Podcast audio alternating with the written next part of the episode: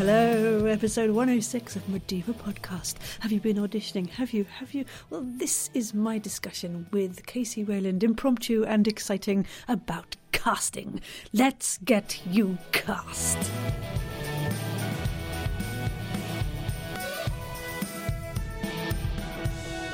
Hello, how are you? I hope your your auditioning world is fun and full of frolics and, and fine voices that you can you can trip off your tongue like a what like a um like a dragon breathes breathes fire. Uh, very bad analogy. Sorry. Very simply, today is a shorter episode on uh, an, an impromptu interview I did with Casey Wayland about casting.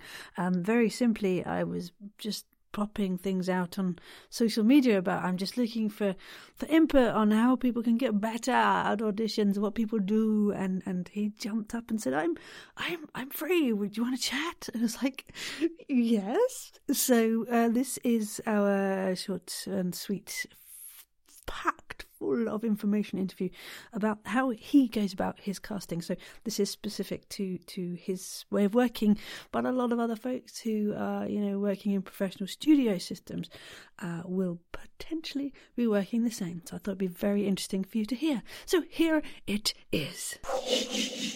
The basic focus of this episode is auditioning and how to get the best there possibly can be for a, a potential director like you to go, I want you. so yeah, so you audition via sides mostly because I I'd asked you in a question if you used voice reels, but you say you go specifically for sides because you're looking at specific characters. So so what is it about an actor's audition with those sides that draws you to pick them? Uh, yeah. So the process of casting for me is that I, I don't look at any of the demo reels or anything like that. It's be- because they're they're performing some other character. They're performing somebody else's works and a lot of times vocal reels are so filled with cartoony voices and voices mm-hmm. that really don't really embody uh, their acting style, but just their range of their voice. Yeah. So for me, who's who's primarily or primary objective is to see who can actually perform with their voice. It's a little harder to gauge with just clips. Yes, and so when those are sent to you, uh, you get quite a lot of them. I think uh, you created like three hundred for that last casting session. So how on earth do people make sure that they stand out to you as a director? Um, well, the first thing that I always look at when I'm um, checking an audition is uh, the, in order to get to the part where they actually can submit a video, they have to have a resume that has something on it, mm-hmm. meaning that they have to have some sort of acting experience before. Um, I really don't prefer to be their first acting experience. Okay. Uh, there's just so many other opportunities to for an actor to train their craft. Yeah. Um, that what I like to look at in a in a resume is basically have you performed before um, have you done a variety of different types of acting because it shows me that you're versatile? And do you have any training? Like, it, I don't really care what training you have, just if you have something, it means that you are professional enough to know that you need to get additional help in your craft. Yes. Absolutely. Great. So from that, you've got an idea that they've got some kind of uh, pedigree. Yes. So they're not just going to have to babysit them all the way through the, the project. Yeah. And yeah. it just shows that they've done things before. They have some acting experience under their belt.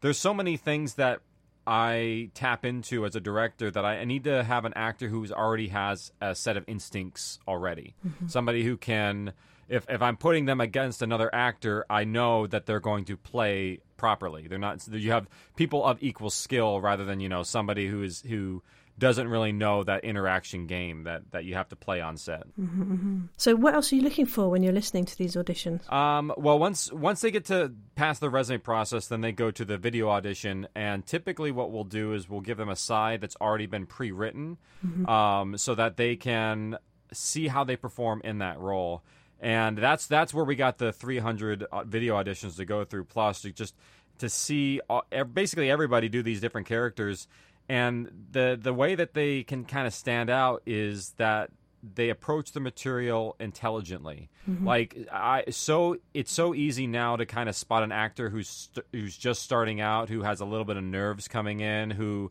is who is battling some of those little actor things that they have to overcome when they first kind of step into this craft. Mm-hmm. So I'm looking for an actor who's kind of doesn't have that anymore. Okay. I I don't really care uh, in these video auditions how clear the audio is or like I just need to be able to hear your voice. Uh, and sometimes it's even even easier just to see your face a, just a little bit, just because that's how they do these video auditions. Um, but it also gives me a little bit of uh, notice of like how how much you're taking this uh, seriously. Because there's some people who are like uh, record it in their car, and there's some people who are like try and film themselves doing it. And while there's the extremes of both, you kind of just want somebody who can just step in front of a wall, blank space, and just captivate you with the performance. Yes. It's it's really just about that. Okay, superb. And with regards to what they provide for you, you've sent sides to them. What do you prefer them to do? Do you prefer them to introduce themselves first and then do character? Do you want straight into the role? What is your preference regards to that? Um, I get I get both. You have some people who will just uh, typical auditions will have a slate in the beginning. I don't know one that doesn't, uh, which will say uh, who they are and what role they're reading for. Because even in the audio world, especially if you don't have an audio slate, you don't have any idea who that performance is. There's no visual reference. Yes. Um, so once we get to a further casting uh, stage.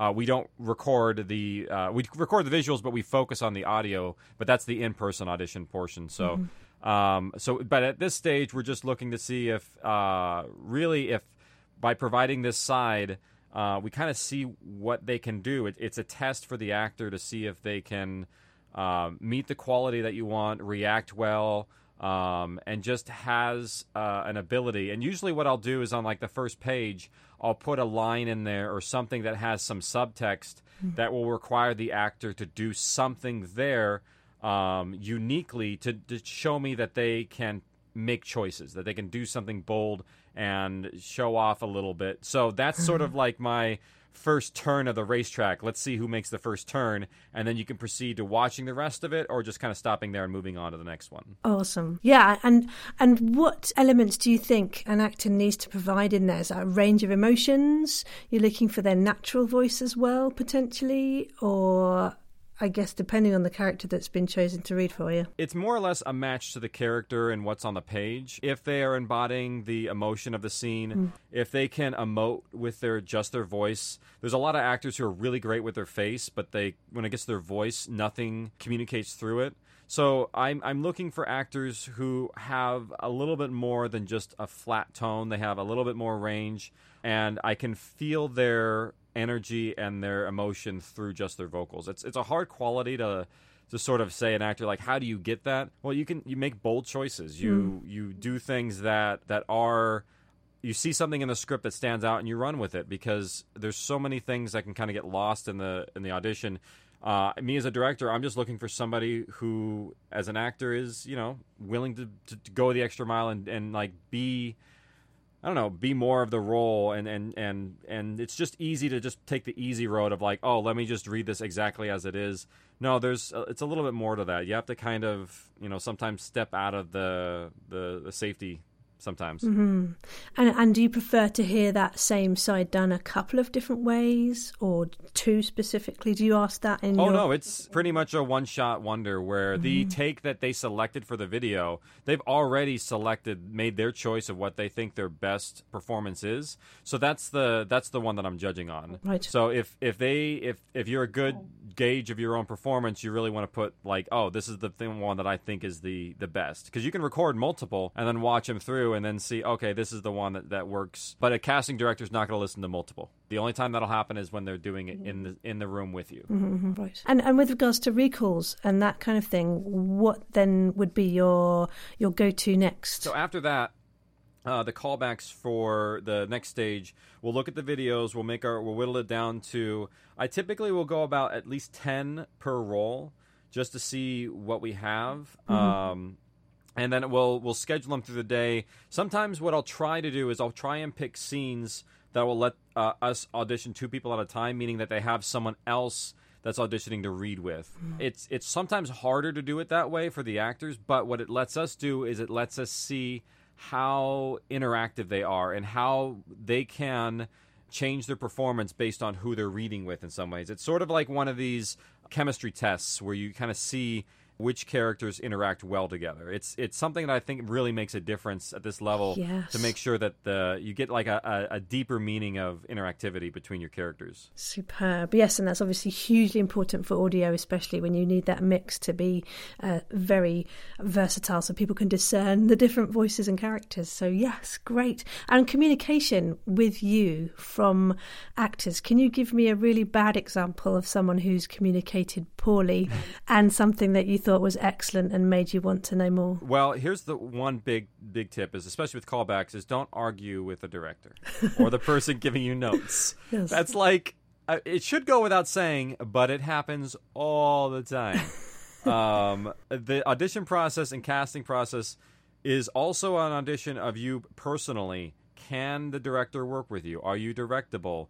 Are you responding to direction? Like that's something that I'll do in the dire- in the in an audition is sometimes they'll give me a performance and they'll read it through and then I'll give them a direction. Sometimes it's like I want you to treat that character like you're approaching your father it has nothing to do with the actual role itself in the story, but it lets me see how the character and actor will respond to an adjustment of something they already are predisposed to. Because I guarantee they hadn't thought of or read of it that way, but now in the room, I can see how directable they are. Um, so that that's something. Um, it's just listening and responding and a good really it, it kind of also depends on the casting director themselves because I, I think i'm pretty good with uh, the casting process in terms of interacting with people who are are there. But there's some casting directors that you won't get very far. They won't communicate with you and you get one chance and you're done. Right. Scary. but really it should be uh, a, a, a much more interactive process So brilliant. And and is there any sort of final tips you would give anybody wanting to go into voice acting or that they've got kind of themselves established in their world and they, they want to audition more? What what kind of top tips would you give them as a final kind of hmm. hurrah? okay so for the voice actor perspectives Yes. one of the things that I think a lot of voice actors will tend to do is they'll record a lot of in their demos a lot of commercials and things. What you are mm-hmm. applying for, never give them the opposite. Meaning that mm-hmm. you're if you're applying for something dramatic, never give them your demo reel for your cartoony voices or something that just doesn't fit what you're going for. You should make a demo reel that's specific to each sort of job you're applying for, so that uh, if that's the first way of, of seeing if they should you know have you have callbacks or whatnot, it is a way of sort of filtering through that because a lot of places do require voiceover reels. Uh, depending on the line of work, commercials, any sort of domestic like commercial work, all that stuff requires voiceovers. Yes. So you, you sort of have to have them. Our, our process for audio dramas is, is different. So for you as an actor, you want to make sure that you have as many different demo reels as possible that show off your strengths and continually update it. Do more more scenes. Um, really make yourself stretch. Grab. There's a book, uh, 99 scenes for actors and monologue books that you can try out uh, for stuff like that. Just you know, audition for the exact part you want. Yes. Superb, superb advice. well, that's really beautiful of you to jump on and speak to me. And and where do you pop your auditions? Like, where could actors look for things that uh, will specifically voice acting? Since we're out in LA, I use a couple LA based resources, but they are more international as well. Uh, we have Actors Access, Now Casting, LA Casting. There's a multitude of, of uh, casting websites out there. And one of the things about those sites is they do require the actors to pay for like memberships and things like that. But it's just one of these things that that's just what the that's how the websites maintain themselves Yeah. and they actually don't charge the productions to put their stuff there so it's it's kind of nice to uh, to use these sites in that way because what the actors do is they pay for a membership and the the site maintains their uh, bios, all their auditions, so that they can more easily submit to multiple jobs. So it kind of goes both ways. It, it's a, benefic- a beneficiary to the producer and also the actors as well. Yeah, we're going to do an episode actually on the kind of cost of being a voice actor and what kind of you have to have up front really in your pocket to be able to, to kind of get yourself up and out there. And that is one of the costs, the pay to play sites. So yeah, we'll be looking at that in a few episodes' time. Well, that's that's something also because you, you did mention something that you know it does. These are all costs behind the business, but these are all also. I mean, I don't know how exactly it works in the UK, but in the US, these are considered write-offs, meaning that these are things that you can apply to your your like business expenses, and you don't pay like income tax on it. So in, in a lot of ways you just need to track what you spend Right. and and if you go to the point where you're actually like doing a lot of uh, jobs sometimes it's easier to make a business uh, around you so that you're billing the business for your voice rather than you personally so just just some logistical business sides of things Yes. uh, if you become you know your own business as a voice actor you bill them out and then you can also handle eas- more easily your uh, expenses like this Absolutely, and uh, and there are a plethora of brilliant voice actors who've got their own websites and, and even businesses who do workshops and things. And again, we'll be looking at those in the next couple of uh, seasons. And hopefully, if you give a good look around, you'll you'll see what's on offer and the kind of things that other people are doing, and, and kind of you know can get advice and help from them as well. oh yeah Well, Casey, it's been brilliant, brilliant, brilliant of you to jump on. Thank you very much for uh, giving some some beautiful Oh, of advice. course, of course. I, uh, I, it's kind of funny. We just, I was in the middle of editing Gold Rush, and you start talking. I was like, ah, I could take a little break from editing. I need to step away from the keys for a bit. Hooray! Well, I hope it's going all beautifully. When is it released? Uh, I'm, uh, I, I, I would love to tell you a date, but it's, it's always like changing because of the ad partners that we're, we're involved with.